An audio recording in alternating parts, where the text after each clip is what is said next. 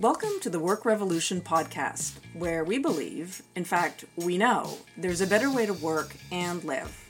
And we are here to challenge the status quo of obsolete workplace practices and ideas about leadership. I'm Lisa. And I'm Deborah. Along with you, our listeners, we're evolving our thinking about what it means to belong, innovate, and create change at work.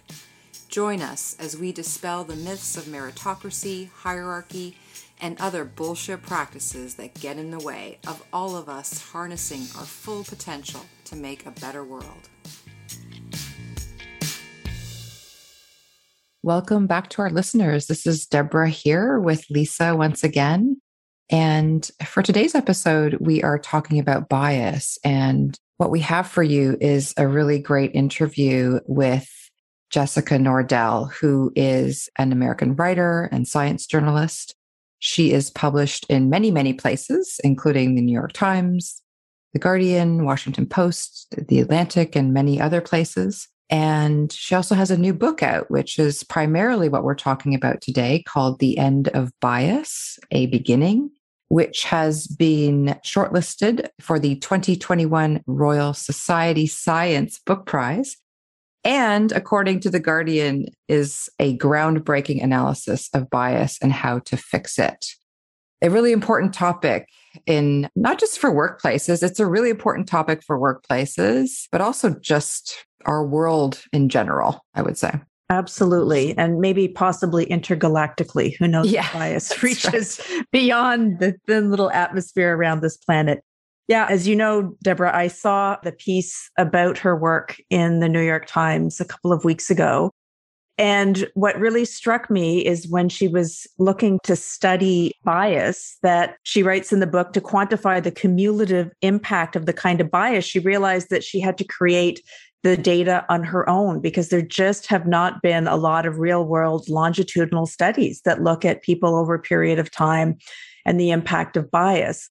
And this piece in the New York Times showed in this kind of really interesting animation what happens for women over the arc of their careers when just a 3% difference in how they're rated in performance reviews, the opportunities that are afforded to them impacts their careers over time. And many things are fascinating about this, but the fact that we now have data that shows that bias is just not in our heads, that there actually are forces at work in work and as you say outside of work that impact how women live their lives and how women experience their careers. So i'm really glad that you uh, when you reached out to her after i shared the article with you that you were able to have this conversation. Yeah i was delighted that she agreed to do it.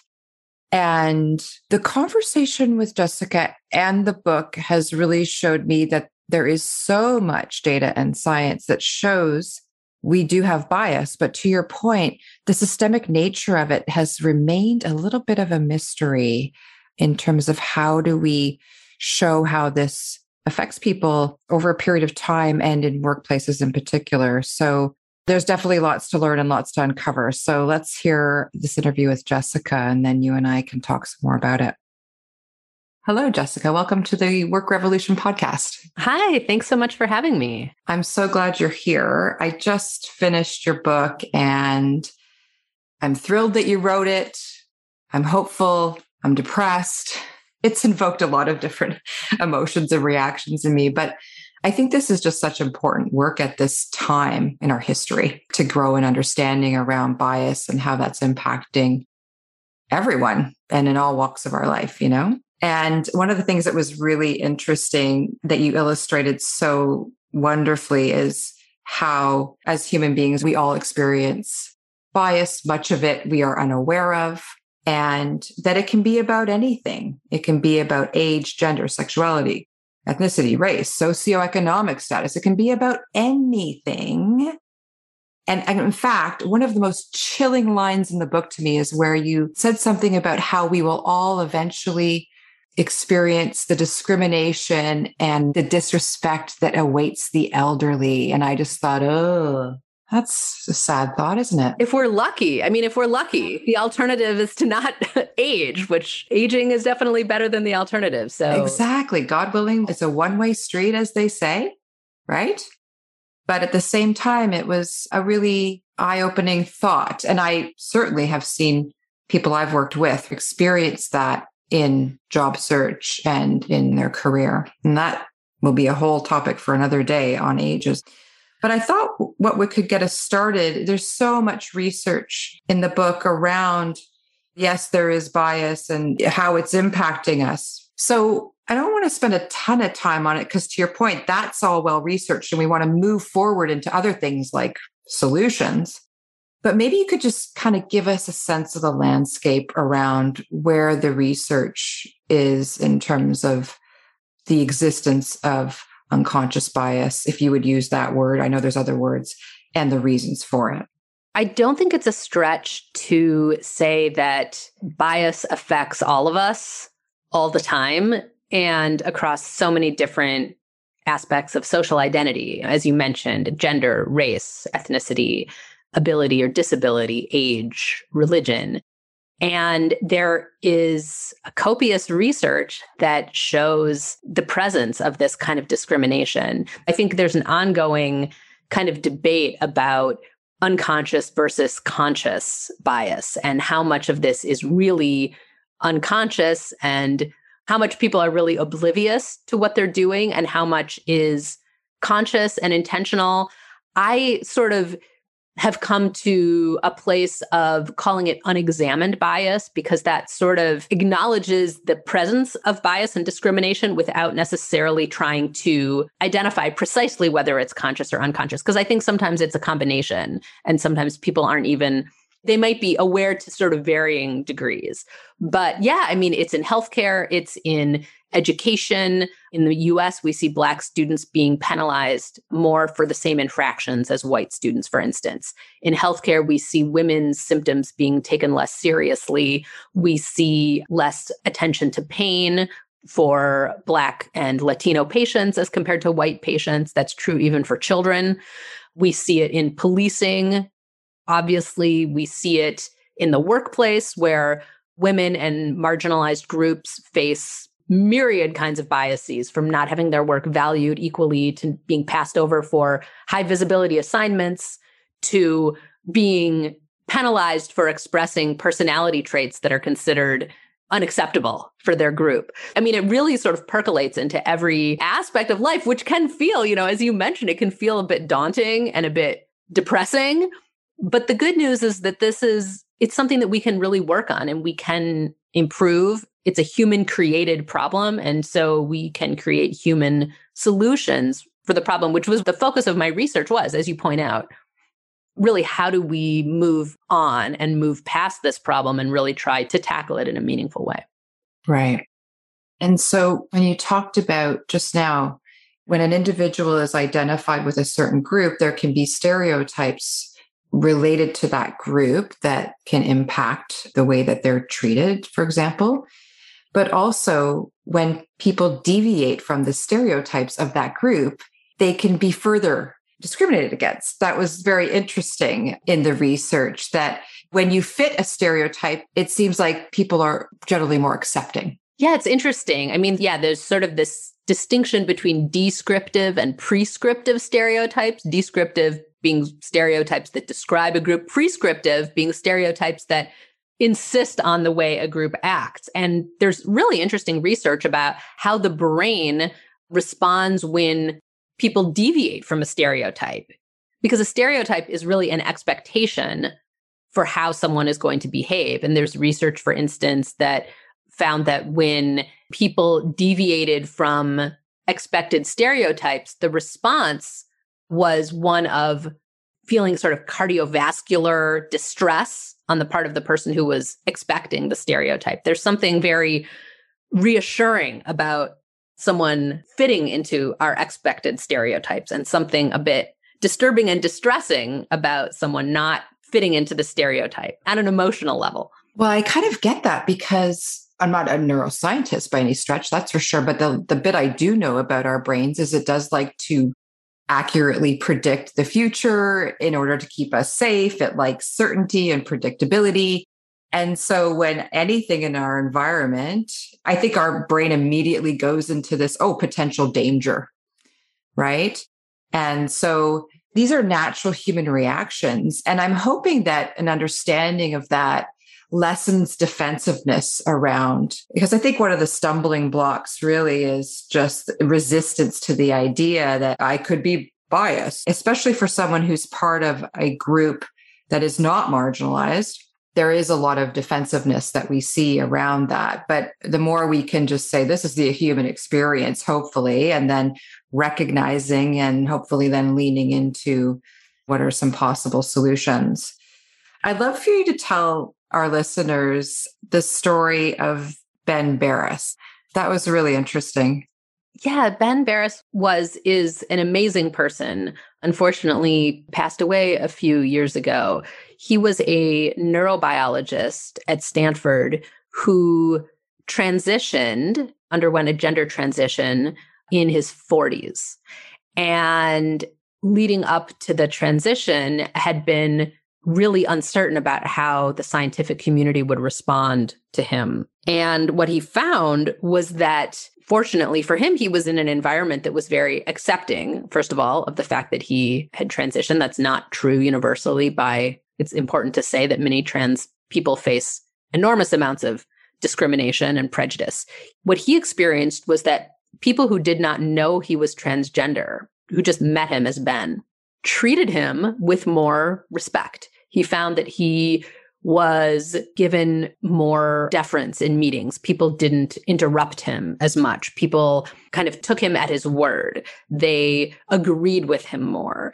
So, in general, he just found that his entire experience was kind of elevated now that he was, you know, presenting to the world as a middle aged white male scientist. And what was interesting about when I was talking to him was that he hadn't actually detected a lot of sexism in the first part of his career. It wasn't like he was sort of seeing sexism everywhere and being really distraught uh, over it. He really didn't detect that much sexism until he had the opportunity to experience life without it. And at that point, all of these other experiences, which he had just not noticed, suddenly became kind of illuminated to him as not always overt, but kind of ever present devaluing of his ideas and experience. So I think his story is so amazing because he illuminates the fact that gender bias is often experienced in ways that women don't even necessarily identify because they don't have anything to compare it to. He did. He had kind of a before and after experience and was able to really see what can be often invisible. That's really interesting. You had a number of stories from the transgender community around this. So his experience isn't completely unique. And there was another person who you talked about, Philip Guo, who not transgender, but experienced sort of the more beneficial side of bias as well. Tell us a little bit about his situation. Yeah, he was interesting. You know, I came across his story because he wrote about it quite a bit. He said, I was a beneficiary of gender bias in my favor, or potentially other kinds of bias. He was someone who went into the field of computer science, not knowing very much about the field. And as a student, he found himself being kind of given tasks in internships and research positions that he really didn't feel like he was qualified for, but other people assumed that he knew what he was doing. They assumed that he was qualified. And, you know, at times he said he would be quiet because someone would ask him a question and he didn't know the answer, but other people would just assume that he understood what was going on. And so he, what Philip expressed was that he saw himself being given a lot of opportunities that some of his classmates, female classmates, for instance, were not given. He had I don't think I actually included this in the book, but he shared that he had a female classmate who also was in computer science and also was in an internship, but she was given sort of mundane administrative tasks as part of her work. And so, yeah, so his experience was that he was seen as someone because of his background, that he was seen as someone who had some technical competence and was given the benefit of the doubt. And over time, he was given a lot of opportunities and did develop technical competence and did develop competence and confidence in his technical skill. But I think it's important to say here that while Philip Guo, he was a Chinese American student at the time, might have benefited in some ways from stereotypes around Asian Americans and technical aptitude, it's important to note that model minority stereotypes also have a lot of negative consequences and they overlook things like the fact that people of Asian origin are subject to high rates of poverty, harassment, racism, and myriad other harms. So these things aren't necessarily simple, but I think many of these biases have kind of multiple dimensions that we have to keep in mind all the time to understand how they work. Yeah, it is really complex. And I think that's one thing that I really got out of the book too is that we're in a system that's complex. We're always interacting with another person, which makes the dynamic complex. So there is a lot of layers to this. But what I think is interesting is that stereotypes, prejudices can benefit some groups and are doing harm to others, and that those things are both happening simultaneously. So I feel like it's widening the gap to some degree when you think how if you're a six foot plus tall white man in the United States, then you're just so much luckier, seemingly, than the rest of the population. You had this great stat. We're going to get to workplaces in a bit, but you had this great stat at one point, which I've heard similar things before, but I hadn't heard it with the height part as well. That 50% of the top 10 Fortune 500 company CEOs are white men over six feet, yet only just like under 5% of the US population meets those criteria. Right. Right. Yeah. So, what are the chances, really? Right. yeah, something's going on. Yes. Something interesting and complicated is going on. So, let's talk a bit about workplaces in particular and how bias is, is impacting women. We're going to focus a little bit on women specifically because you did do some really interesting specific gender bias research but you talked a lot about people of color, LGBTQ, a lot of different angles have been investigated in this book. So I want to talk about the research specifically on the gender bias. But before we get to that, I want to talk a little bit about the legal cases that you talked about in the US. You talked about two specifically a woman named Ellen Pao, who worked in the financial services sector, and venture capitalist, yes. And then also the Walmart class action lawsuit. Let's talk a little bit about those because I think that this brought to light for me oh, yeah, we're going to need the courts. If there's going to be significant change, the courts and the legal system have a role to play in that. And so this this really highlighted that for me. So let's just talk a little bit about that. Yeah, you know, it was really interesting. I was fascinated by the Ellen Pao case from the very beginning. She was a junior partner at a venture capital firm in Silicon Valley, and she was fired. And she charged that gender discrimination had kept her from advancing and had ultimately led to her firing, she also experienced retaliation. The firm had ignored sexual harassment. What I was really interested in was the kinds of less overt, kind of everyday acts of discrimination that she was subject to. So, for instance, she was excluded from a networking dinner with Al Gore because women, quote unquote, killed the buzz, apparently was the word. She was criticized for being overly opinionated, but she was also criticized for needing to speak up more she was undervalued. She maintained that her work wasn't valued as much. And what was interesting to me was that when the jury ultimately decided that gender discrimination was not a key factor in her firing. And what was interesting was that they didn't really find a smoking gun. Like there wasn't a moment where someone said, We're not going to promote Ellen Pao because she's a woman that never happens at work, you know, but that's what the legal system is set up to look for. So, what I was curious about was what is the true impact of these small, fleeting, everyday kinds of bias that women and so many other marginalized groups experience? It's not generally someone coming in with, you know, an egregious offensive statement like you're a woman and you're not competent, yes. you know, and then someone... no vaginas shall hold the C suite. like right, nobody's right. saying that overtly. Right. right. No one's saying that. And I don't know if people are even consciously necessarily believing that, but that's the effect of these everyday acts like excluding someone from a meeting or devaluing their work.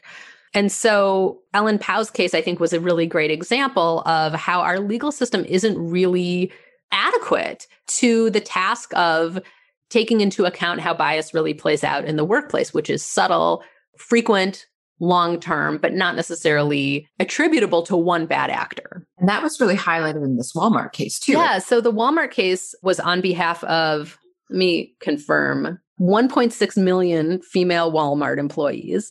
And they maintained that women were denied promotions, paid less than men, steered to low wage positions. And the proof was that there were massive disparities in men and women's pay and management positions in the company. What Antonin Scalia, Chief Justice Antonin Scalia said was that the company could never reach those kinds of disparities without some kind of coordinated effect, without some kind of coordinated effort on the part of managers to explicitly discriminate against women. And I mean, he also said this quote, which I find quite hilarious, which is most managers in any corporation, and surely most managers in a corporation that forbids sex discrimination, would select sex neutral, performance based criteria for hiring and promotion that produce no actionable disparity at all. Which any of us who have had a job know that managers do not always choose performance based criteria to make decisions.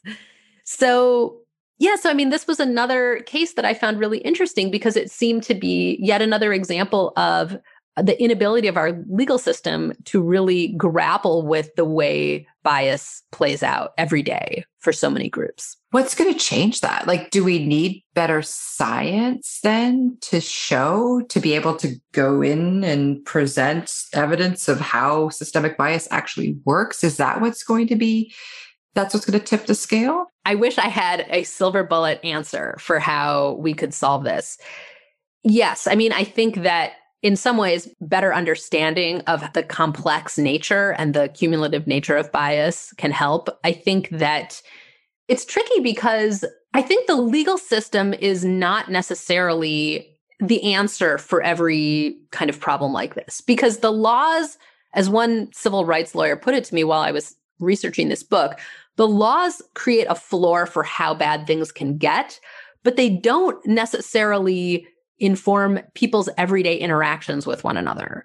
You know, you can't really litigate someone's tone of voice or kind of minute, fleeting, unintentional, unexamined reaction to another person. So I'm not really sure if the law is the place to take this. Maybe it is. Yeah, I, I, sort of feel like it's a combination of things, but certainly the law recognizing these systemic barriers would certainly, I feel like, go a long way. And certainly, we would ideally have the most supposedly advanced minds who are making law, the law of the land, have this understanding would be amazing, I feel like. But yes, you're right. It's the floor, not the ceiling. So there's a lot of this has to come, you have to tackle this, I guess, from a lot of different angles. So let's talk about Normcorp. This is how I first came to find you because I saw an article talking about this particular experiment, I guess we would call it, piece of research, this simulation that you created in partnership with some computer scientists. So tell us about that. And then, you know, I might have some questions as we go to dig into it. When I was doing the research, I found myself getting frustrated because when bias is explored from a scientific standpoint, it is looked at as expressed at one moment in time, kind of a snapshot. So, a typical study to demonstrate the presence of bias might have identical resumes, one with a male name, one with a, a, female name. You show them to two different groups of people, and then you compare how people respond to the identical resume when it has a man's name or a woman's name. But that's just one moment in time. So we can say, yes, there is bias at the moment of someone evaluating a resume or, you know, the moment of someone doing a performance evaluation or the moment of assigning an assignment. But in the real world, bias is cumulative, repeated, and frequent. And what I couldn't find was an answer to the question that I really had, which is what is the cumulative impact of repeated experiences of bias and discrimination? And I mean, that I think is what was missing from these legal cases because the jurors in the Ellen Pao case couldn't really make the leap between understanding that there were biases that Ellen Pao faced every day and then the fact that ultimately it had a really extreme consequence. So, what I did was I teamed up with a computer scientist to develop a simulation of a workplace. And we created something called an agent based model, which is where you set up a kind of a simulated environment and then create agents, individual entities within that environment and give them a specific sets of rules to follow. And then you basically start the simulation and watch what happens as these agents interact with each other. So we created a workplace and it's a really simple workplace where it starts out with 50-50 men and women. There are eight levels of hierarchy. They do something very simple. They just do a project and then they either succeed or fail. And then they get a boost in their score, which determines how promotable they are. And then every so often, the people with the highest scores get boosted, get promoted to the next level. So, what we did was we created this simulation and then we introduced a handful of the most common gender biases that women face at work. We were looking at gender bias in particular. And we introduced just a very small amount of bias and then watched what happened over time. So you chose five well established, well researched biases that women face. So let's just talk briefly about one of those ones was. Yeah. So we looked at devaluation of women's performance. So devaluation of women's performance just means that when women and men perform equally, women, their work is seen as just slightly less valuable than equivalent work from men that their work is kind of the value their work is given is discounted somewhat. We included the fact that women are more penalized for errors. So there's research, for instance, that finds that when women surgeons have a bad outcome, it negatively affects their ability to get referrals much more than if a male surgeon has a negative outcome. We looked at credit, how credit is assigned. So there's research that shows that when men and women work together, on something, people assume that women didn't contribute as much, so they get less credit for the work. We looked at personality penalty. So women being penalized or seen as less likable for behavior that deviates from stereotypically feminine behavior. Things like self promotion, advocating for oneself, being seen as aggressive or assertive.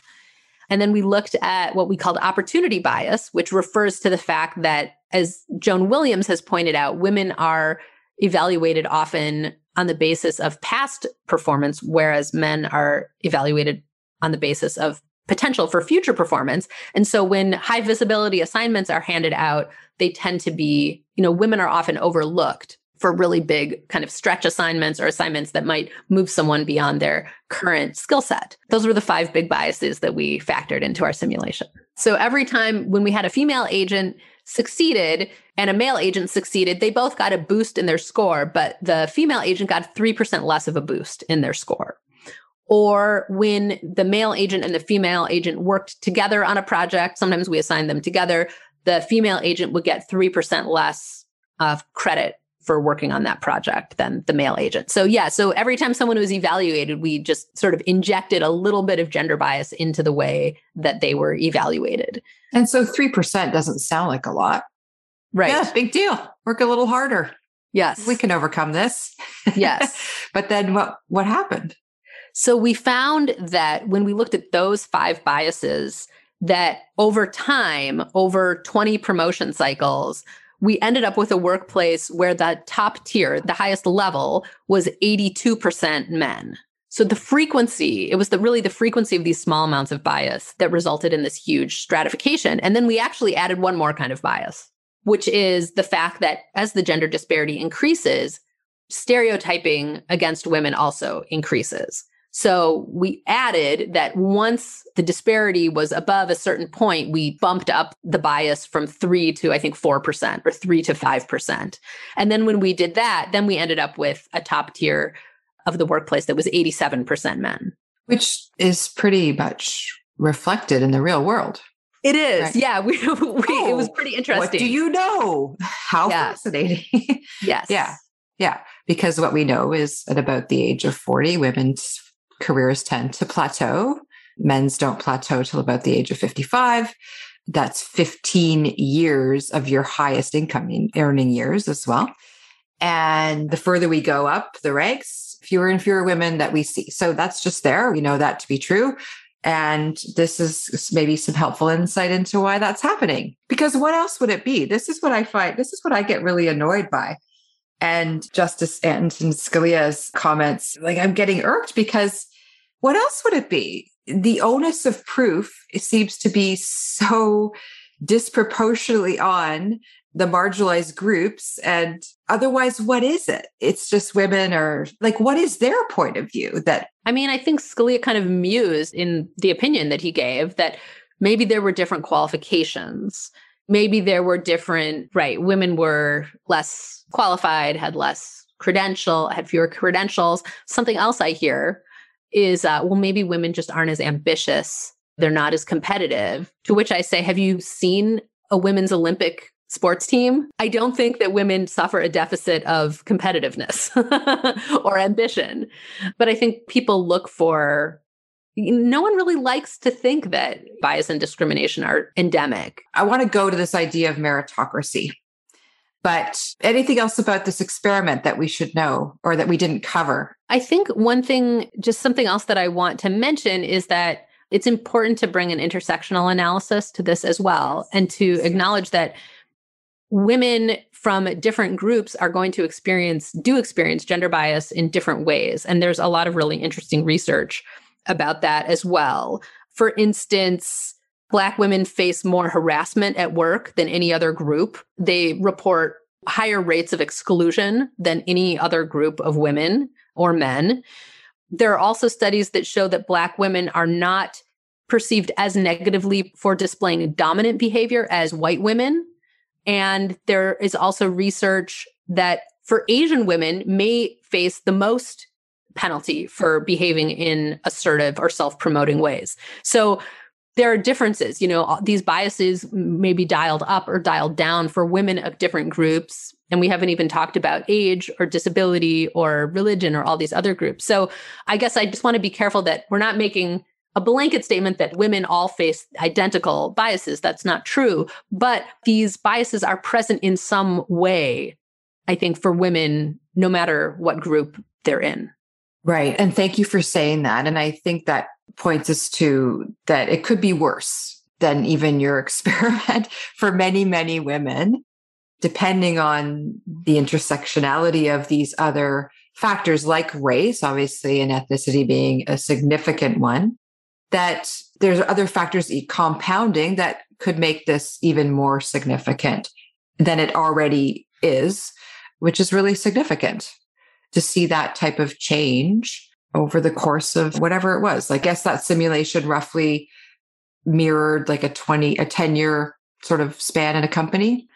So, what do you think then of people who, organizations and leaders who claim, well, we operate based on merit.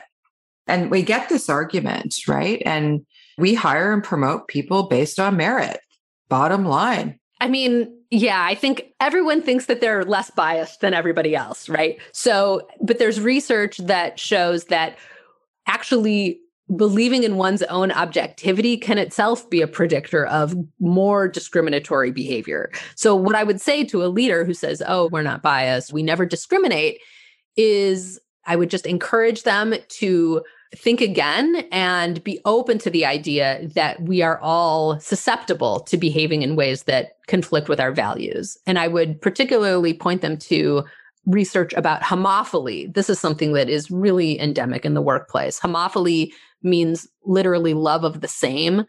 And this describes the phenomenon so frequently encountered, which is that people favor and promote and encourage others who are a lot like themselves. We see this in the workplace all the time. Someone getting a sort of special dispensation because the boss sort of sees themselves in this person, or someone gets is hired. Maybe they're not quite as qualified, but the boss recognizes themselves in this person and they they're kind of like moved along. So I would say to a leader, don't take this personally, but your company is in some ways expressing bias. It's not a matter of if, but how and where. And if you really want the company to be a place where everyone can thrive, where everyone is able to do their work and be their best selves at work, then it's important to systematically identify places where bias might be rearing its head. Do you think meritocracy really even exists, though?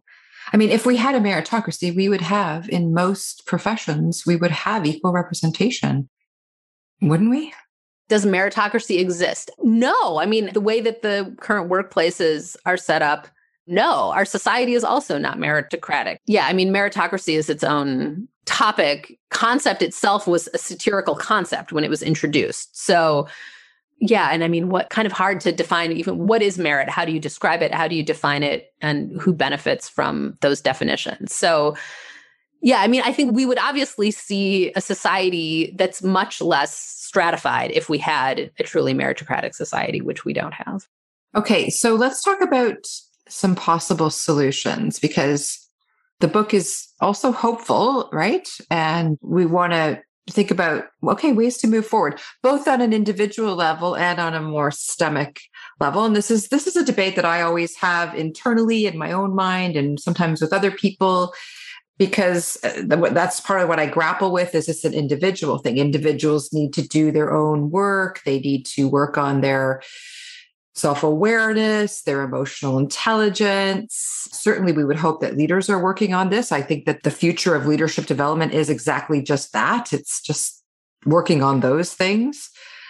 But there's also these broader systemic issues that need to be addressed. So, what have you concluded from all of this research? Is the best approaches? I'll say more than one, I'm sure, yeah. And are there different solutions, you know, depending on, you know, is it individuals? Is it the system? Yes. The reason that I wrote this book was really to answer that question. Like, how do we solve this problem? And there are a lot of approaches that have good evidence behind them that show changes as a result. And I mean, I can talk about some of them. Some of them include things like creating really clear, objective, and transparent criteria for making everyday business decisions, whether that's hiring, making promotion decisions, the decisions that go into assigning high profile projects, making sure that those criteria are really consistent and objective and that everybody knows what they are is an extremely helpful way to combat bias. They say sunlight is the best disinfectant. If everybody actually knows how you get from point A to point B and what the criteria are, then there's sort of like fewer places to hide for bias and discrimination. Transparency comes up all the time in businesses that transparency is something people are looking for. It's something they want in leaders, they want it in the decision making. It's hugely important. And it's surprising how rare it is for someone to actually have access to the criteria that are being used to evaluate them for a promotion. It's actually less common than you would than you would think to have that access to that transparency. Yeah, so objectivity and transparency are really important. But one conclusion that I came to looking at a bunch of case studies and looking at examples of how change happens was really that ultimately it's the mindset of the leaders that is the most significant predictor one of the companies that I profiled was a French law firm that ended up achieving a balance in equity partners of 50% women, which is unheard of in the United States. It's like 18% of equity partners are women. So 50%. And the reason was that the CEO of this organization really understood that it was essential to the functioning of the organization and the success of the organization that everyone be treated fairly, given equal access, given opportunities to develop and advance. And it wasn't seen as an act of sort of noblesse oblige on his part. It was really seen as a business imperative.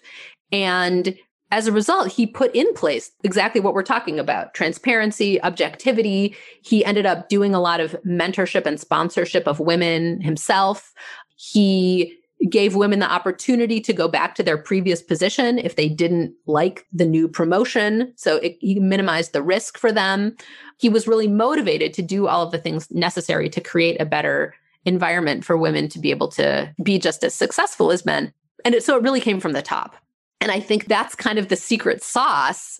That's a level of wisdom and understanding that you can't legislate, but is, I think, the main determinant of whether these approaches are implemented and whether they ultimately are successful.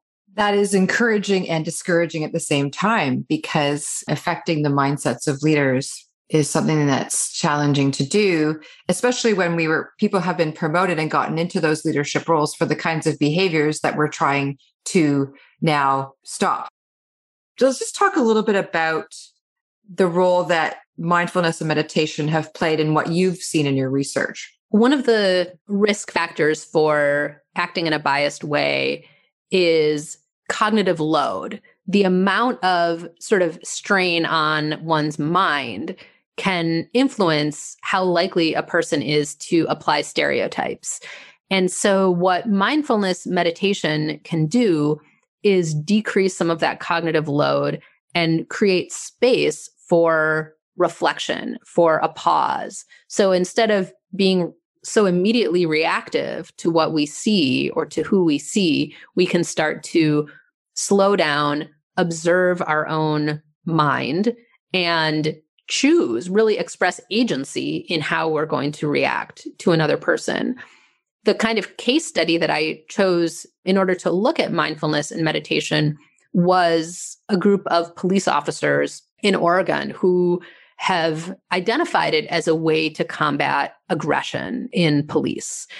And there are some early promising studies that have found that after an eight week course of consistent meditation, they see things like less aggression, less emotional dysregulation, better sleep, fewer angry outbursts. In general, it seems to create a level of resilience in police officers that then trickles down into the community they serve and allows them to interact in a more just, fair, and life affirming way with the community. But as you pointed out, I mean, one of the things that I did was go to one of these retreats where officers are taught these skills. And there was a lot of resistance. Some officers were open to it, and some really could not countenance the idea that there was something wrong with them, that they had become dehumanized, really, which is, I think, what happens in, in the policing profession. And, you know, one of them said, I think if you need this, you're weak. I'm fine. I'm happy. You know, leave us alone was a lot of what was expressed at that retreat. So I think it showed me that there are approaches that can actually work but the question is how do you actually introduce them in a way? How do you get them socialized? How do you bring them in? I mean another big conclusion that i came to after the process of writing this book was that there are a lot of interventions that can work. There are a lot of approaches that do change behavior but it's not as easy as just introducing an intervention and and watching it do its magic there's this question of socializing the intervention, bringing it into an organization in a way that creates buy in, that allows people to get excited about it. And that requires having a well respected person introduce the intervention, introduce the approach, introduce the program, having someone who's popular, who people look up to, who has a lot of status and clout. It's actually really complicated to make these kinds of changes, and it involves a lot of human level decision making and strategy. So, among the police, I mean, I bring it up in the context of policing because among the police who had adopted this approach, what I found consistently was they said, so and so recommended it and I respected him. So I decided to give it a try. So I think when we talk about systemic solutions, we really have to keep that in mind. Like, how do we actually introduce these things in a way that creates buy in, that creates kind of like a sustainable momentum so that there isn't backlash and resistance to approaches that can actually work and change people. The word trust just came to mind for me. They have to have the trust. Yes. Yes. They have to trust the source. Who is suggesting this? Do I trust that person? And that's about relationships. Mm-hmm. Yeah. It's not about laws. It's not about policy. It's about relationships. It also highlights for me that the need for allies who are willing to take up the fight, so to speak. We need, I think, more allies that are willing to be well informed about these issues and use their influence, their own power to help this movement move forward. Maybe part of what needs to happen is there needs to be a way to start identifying certain people to say, can you be a leader in this? We need more people to lead this. It's really powerful. I mean, there's really interesting research that the psychologist Betsy Levy Paluck has done about kind of network effects and how popular individuals can have a really massive sort of ripple effect on the networks around them and the behavior of people around them because we're very influenced by norms. We're very influenced by what we see as being the popular and right thing to do when we see other people doing something that influences what we decide to do. So if people who are well respected and popular are behaving in a certain way, it can have a really big impact on an entire community around them. There's something in our brains that wants that psychological safety or something of if that person's doing it, it must be okay, I guess. Right. Yeah. yeah. Social proof. Exactly. Yeah. Interesting. Which is, I think it also speaks to how important it is to speak up when you see something that's not right, when you see something that is a violation of standards and values, to speak up because that also helps create a norm for everybody who's observing in the moment as well. And I think that is shifting in the workplace. And it's been certainly, we see millennials doing more of speaking up in general, right? And they've been criticized extensively for it because they speak up about imbalance at work, projects they want and don't want. They advocate way more for themselves. And it troubles me actually the extent that they've been criticized for that because I think I wish I was one of them. I wish I was raised to speak up for myself more. I, some people will laugh when I say that and argue that I always do. However, I feel like I've bitten my tongue a lot along the way as well. And so I think the workplaces are really shifting and more people are starting to think oh, sort of strategically about, okay, if I want to bring up an issue, how can I do that? What's the most politically savvy way to do that? How can I pull in some allies?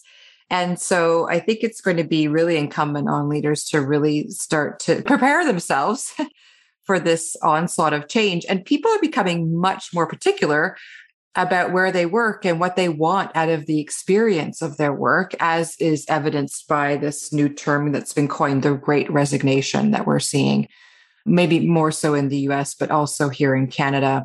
Just people are reevaluating work. And I think that issues related to diversity, equality, inclusion are almost central to that, I would argue. Yeah, I agree. Anything else you think leaders should know before we wrap? There's a huge amount to gain by making sure that everyone has access to a fair and unbiased workplace. Workers are more engaged, people can do their jobs, there's more trust, there's less turnover there's really nothing to lose but your chains, I'd say. there's just a huge amount of advantage and a lot of really exciting opportunities to create more inclusive workplaces. I 100% agree with that because we've been missing out on so much of what people could offer. Anyway, Jessica, I can't thank you enough for doing this. The book is amazing. I wish you all the best of luck with it. And yeah, it's been a real pleasure speaking to you today about this. Thank you so much for having me. I've really enjoyed talking to you too.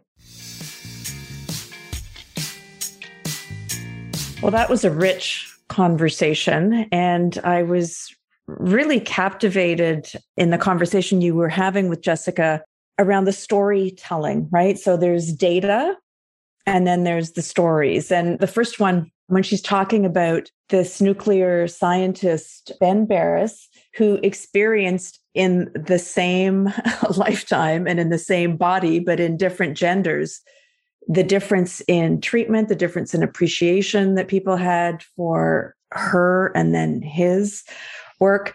I mean, to me, that's a real incredible example of how bias manifests itself regardless of like it's the same brain and yet the physical body has such powerful it filters or it communicates so strongly beyond the work that the person does. I thought that was a really powerful example to kick things off. Where i was really interested in what jessica was talking about was and i talk about the storytelling but how in particular, it's the repetitive, continuous, small acts of bias and of either lack of visibility, this erosion over time. It's not these big acts of very concrete discrimination, but these ways of people interact with one another that might even be invisible to us, those of us on the receiving end but that have this incredible impact over the course of our lives on the quality of our lives. And as you and I talk about the way we experience our careers, tell me, Deborah, when you were talking with Jessica, what really stood out for you? It really just made me think about from the moment a baby is born. And now, again, a lot of this might be subconscious, unconscious, unintentional, but everyone in that child's life and everyone in our society, for the most part, treats boys and girls differently. From the moment we arrive, depending on what's between our legs, we start experiencing the world a little bit differently. And what kind of hairstyle is appropriate? What kind of clothes are appropriate? What kind of activities might be appropriate? What colors am I allowed to wear? What colors put me at risk of being teased? All of these things. Is it any wonder, really, that by the time we get to adulthood, we already have very well formed ideas about the package that someone shows up in, and therefore what their capabilities might be, what their interests might be. And what are those rules based on? Just a bunch of arbitrary, stupid things, really, if you really think about it. Yes. And one of the things that has always intrigued me, and especially when you look at some of Jessica's data that came out of the simulation, was when women and men are evaluated for promotions, that it's women's past experience that is looked at as the determination of whether or not she should be allowed to take on a bigger assignment versus for men the data shows that they're looked at as what's their opportunity to grow.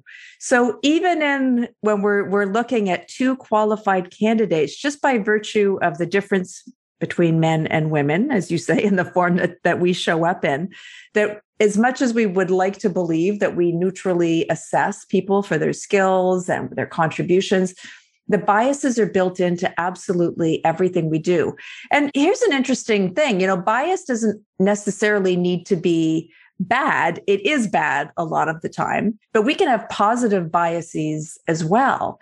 But where I think we get into trouble is when the particular bias has views one person or a representation of a group more favorably and acts in a way that is unfair to another group. So that's where bias, I think, is really shows its true colors in terms of its negative impact on people's lives. And this I don't I didn't read in Jessica's book, but I recall reading a piece of research a few years back that when you looked at the quality of feedback that women receive in the workplace, it's more often about who they are, like their personalities, and men receive feedback that is really more about how they do something that's actionable, that they can change it.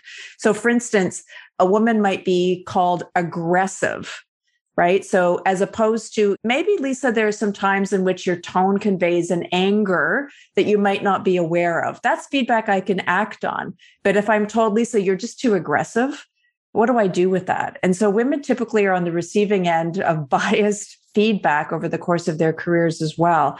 There are just so many things to dig into here. Where would you like to take this? So it's interesting that that one piece that you just brought up because she talked a little bit about how race then intersects with some of these biases towards women. And so for example, how aggression from black women is more tolerated, isn't regarded as negatively but not true for Asian women. For Asian women, it's even worse. One of the things that struck me is that how we can be really be biased on anything that we think causes separation. You're a blue eyed person and I'm a brown eyed person. And that might be something that we could find separateness in. But we really, I think, need people to come to a point where instead of jumping to defensiveness, we can just say, hey, you know what? This is natural. This is everywhere. It's not necessarily serving us, and we can do better. We know that we're capable of better. And there's lots of examples in her book where people did do better, but it's about growing in awareness. And she talked a lot about the mindfulness piece. She had some specific examples of that, but a lot of it is I'm borrowing it or I'm, I guess I'm relating it to mindfulness and meditation, that observer's mind, that little break, that just taking that small break when you catch yourself possibly making an assumption and just taking that moment and creating that space to think, okay, wait a minute here. Is this, is this accurate? What assumptions might I be making? Is there another way to think about this? And just being open minded and open hearted about that. And this is also where mindfulness practice can play a huge role is being self compassionate, self aware, and self compassionate to say, oh, I kind of there. Okay. And what do we do when we screw up? Do we run away from it? Do we get defensive? Or do we lean into it and say, I'm sorry, I screwed up? And that's okay because I'm human. It's not my intention. I'm going to try to do better and maybe you can help me. Lisa, tell me more about being raised as a blue eyed person. Like, let's have some humility and humbleness and just we're going to make mistakes without being afraid of being canceled. yeah, for sure. The raison d'etre for, for this book and other people who work and gather this data and study these things. And Jessica sums it up so beautifully is that the reason we want to understand bias and dismantle it and she writes quote because it robs fields of talent it robs companies of ideas. It robs cultures of progress. Where are the breakthroughs in science that we need and art and literature wisdom and politics? You know if we only have a small group that are allowed on our planet to express their thoughts and feelings and to create the artifacts of our culture we are not allowing for the broad depth and breadth of, first of all, the human experience and human potential, but we're also not tapping into the knowledge and wisdom that we need to solve the serious problems that you and I keep coming back to around the environment, around our communities might be, you know, breaking down along divisive lines. You and I often bring a personal anecdote into when we're having these conversations. I remember this was going kind of a little bit back in my life where I had thought that because I grew up, and I might have mentioned this before, because I grew up English speaking in the province of Quebec in Canada, that I understood what it meant to be discriminated against because I was different. First of all, physically, I'm taller. My parents are German. I have facial bone structure, looks more European, blonde, blue eyed. And also, when I did speak French, I at the time spoke with an accent. And I thought this gave me plenty of personal data and information around what it meant to be discriminated against. And I was completely blind to what it meant for people of color, what it meant for people of religions that were not Christian. And it was, I have to say, a bit of a painful awakening to be have in my face so clearly that my experience of feeling discriminated against or having lived with some bias was one of many different types of bias that people can experience, and maybe not as traumatic as other kinds of bias that women of color might experience, transgender people might experience, people with disabilities. When you talk about that mindfulness piece, part of it is to let go of the tightness around our own narrative and to allow that yes our story exists and yes we experienced what we have experienced and yes it's had an impact on us. But to go beyond that as you say right? To stretch into to lead into a world in which bias has some very painful and beyond traumatic like people are killed because of biases people are withheld from all kinds of opportunities in life because of biases and i guess what makes me hopeful in all of this is that part of what Jessica has discovered in the course of doing this work is that biases are learned. And anything that is learned with time and effort can be unlearned. We can unravel what got us into some of these places, but it's not an easy process. And as you say, it, it does take some personal as well as systemic work. On the personal work part of it, I think what has not been largely talked about, but I think plays a role is that there is a grieving process that we need to appreciate and understand that coming into acceptance that we live in a society that has prejudice, that treats people very differently and has sometimes horrible outcomes. And what's coming to mind for me, and, and you might be able to speak to this with a little bit more astuteness because you usually do, but reminded of this past year in Canada, the bodies of over 200 Indigenous children were found on the sites of, and this is where I, I, might forget some of the facts and you might remember them more than I do.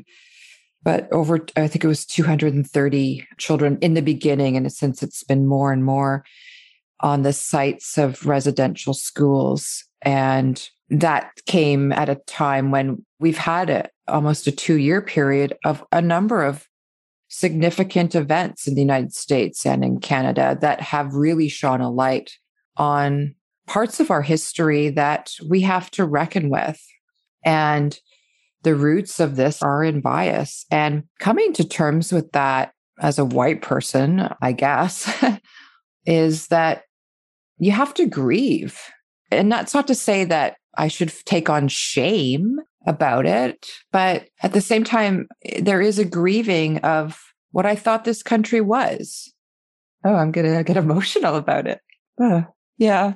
It's facing the truth of something can be really hard and painful. And it's just part of the process, though, you know? Being emotional is the most appropriate response. You know, when I think of promises that governments, including our Canadian government, has made around reconciliation that have fallen through. As you say, like there's being blind when we don't know, right? So we just don't know. And so we're, we're blind and ignorant. But when we know and we still choose to not act. And I think that's the invitation in this book, The End of Bias, to say it's a beginning. Like we're at the beginning of starting to process the pain of the effects of all of this bias. There's these lighter versions of bias versus what, as you describe, what happened in residential schools in Canada with Indigenous children. Like we are talking about acts that are deplorable. The word tragic doesn't come anywhere near it. So the effects of bias are maybe subtle in some cases, but we as a society are all a part of coming to terms with the fact that human beings don't often treat other human beings very well when there's a difference between them and one is is perceived to be lesser than. I mean what i i was reading something recently about an indigenous writer was saying so interesting this idea of being called savages that there was something about us that was uh, unruly and that needed to be tamed versus the freedom that we had to live on the planet, to live with the elements, to live with the animals, to be in relationship. And to have that just by a word, like the word savage, be taken away from us. And there's examples of this all over the world, right? And, and we use language as a way to anchor bias I sometimes find myself struggling over what word should I be using because I'll know that a particular word is out of favor. But we're like we used to say Aboriginal, now we say Indigenous. And there are many other instances of that. And I think, you know, sometimes people are afraid to talk about their own biases because they're afraid of being revealed for not having the right language or not saying it in the right way. And, you know, I've heard you say, you know, we need to bring a bit of grace to these conversations around releasing ourselves from having to get it right as we're learning all of us in some way to dismantle these systems and these mindsets of bias that are really preventing us from capturing and surfacing and building on the wisdom that we have as a race that's been around for quite some time. Yeah, I think a little grace goes a long way, that's for sure. And the point I would emphasize there is we're all just figuring this out in real time flying by the seat of our pants, but hopefully with the intention to be aware, awake, observant, curious, and the intention just to do better.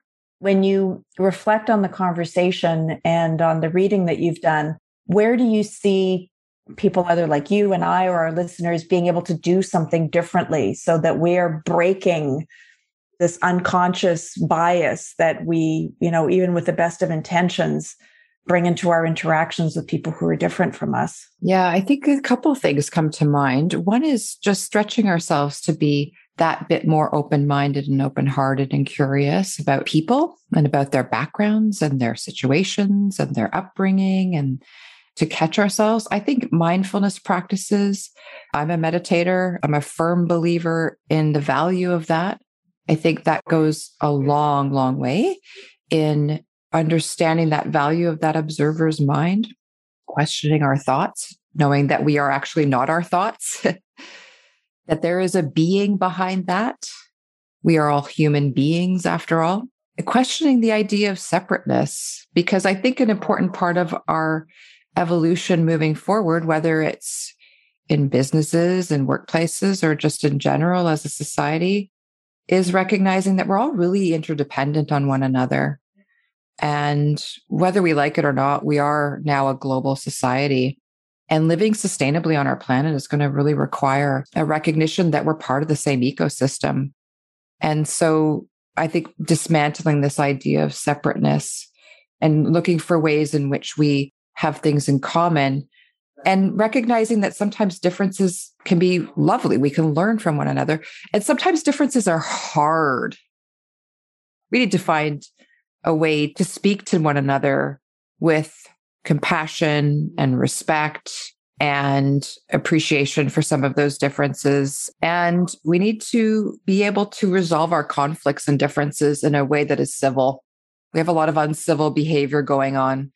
And it's concerning, actually, to me. It's deeply concerning the degree of incivility, is that the word, that we see happening. And stuff that you think about that you learned in kindergarten or that hopefully your parents taught you is that you have to learn to disagree and to resolve your differences in a way that doesn't involve resorting to being mean and bullying and sometimes violent. And I think just really leaning into conversations in a respectful way and I think, again, just being led by that curiosity and non judgment is really important. And that's all the self work. That's just self work that we really need to encourage people to do, and especially leaders, because the one thing that struck me at the end of our conversation, Jessica and I, is, you know, I said, So what, you know, what is the thing? And she said, The biggest thing is leaders' mindset. And I was both somewhat vindicated when she said that because I thought, well, yeah, that's what you and I have been talking about for a long time. But also, I was a little bit discouraged by it because if we're relying on the mindset of leaders, then we need to really think about who gets into leadership. And this is where organizations have a huge, important role to play is really evaluating what do we need in leaders right now? And we need leaders who can have that level of humility and are willing to go to be vulnerable and to do that self work that needs to be done because you have to be open to your own personal growth and development. If you're not open to that, then I guess you're just assuming you already have all the answers. And I don't think we do. We certainly don't have all the answers. And we've undergone a very, a massive shift in what we consider to be work. Yes, we still have work that needs to be done with people's hands. But when we talk about knowledge workers, like you're working with human being brains. And this requires, I mean, it requires of all leaders to treat all employees with tact and respect. But particularly when we're talking about people who do work in offices, who are doing productive, creative kinds of work, we really need to bring a relational component to it that is not about the boss being right, but it's about what are the conditions that we all need to co create in order to bring about the kinds of work that needs to happen. The one thing that I, uh, you know, you were just talking a moment about the leaders doing their individual work. I mean, we all need to be doing that, but I agree. If we're going to be putting people in positions of leadership, it behooves us to put people in there who are not just hired for their incredible technical skills or for their ability to be great in an interview, or if they've been on the receiving end of 3% more favorable bias over the course of their career. Like we really need to look at what is the world we're trying to create and who's going to help us get there. And one of the things that struck me that Jessica touched on was when she said, yes, like working across difference and increased diversity can bring up more conflict, but we can't allow our, our discomfort with conflict to prevent us from creating environments for all kinds of different people to do really great work together. There's a risk in keeping up with the homogeneous ways of thinking and of bringing people together. And if we get along better, that's fine. It doesn't spark the creativity and the innovation that we need then I don't think there's any case to be made for let's keep the same people in the positions of power with the ways we've been developing them. This needs a wholesale rethinking and, frankly, a bit of a revolution. Well, that says it all. Welcome to the revolution. All right. Until next time. Thanks Until for listening. next time. If you like what you're hearing, please subscribe and give us a review. And follow the Work Revolution podcast on Instagram for more great content and updates about our work. In addition to two full episodes a month, we have a monthly Ask Us Anything, where we answer your questions about leadership, career maneuvering, and whatever workplace challenges you're facing. Submit your questions to our website at workrevolutionpodcast.com, where you'll find all our episodes as well as learn more about who we are. Thanks to Bernie at Blue Eye Music for our music theme, and to the team at Podetize for production support. Until next time.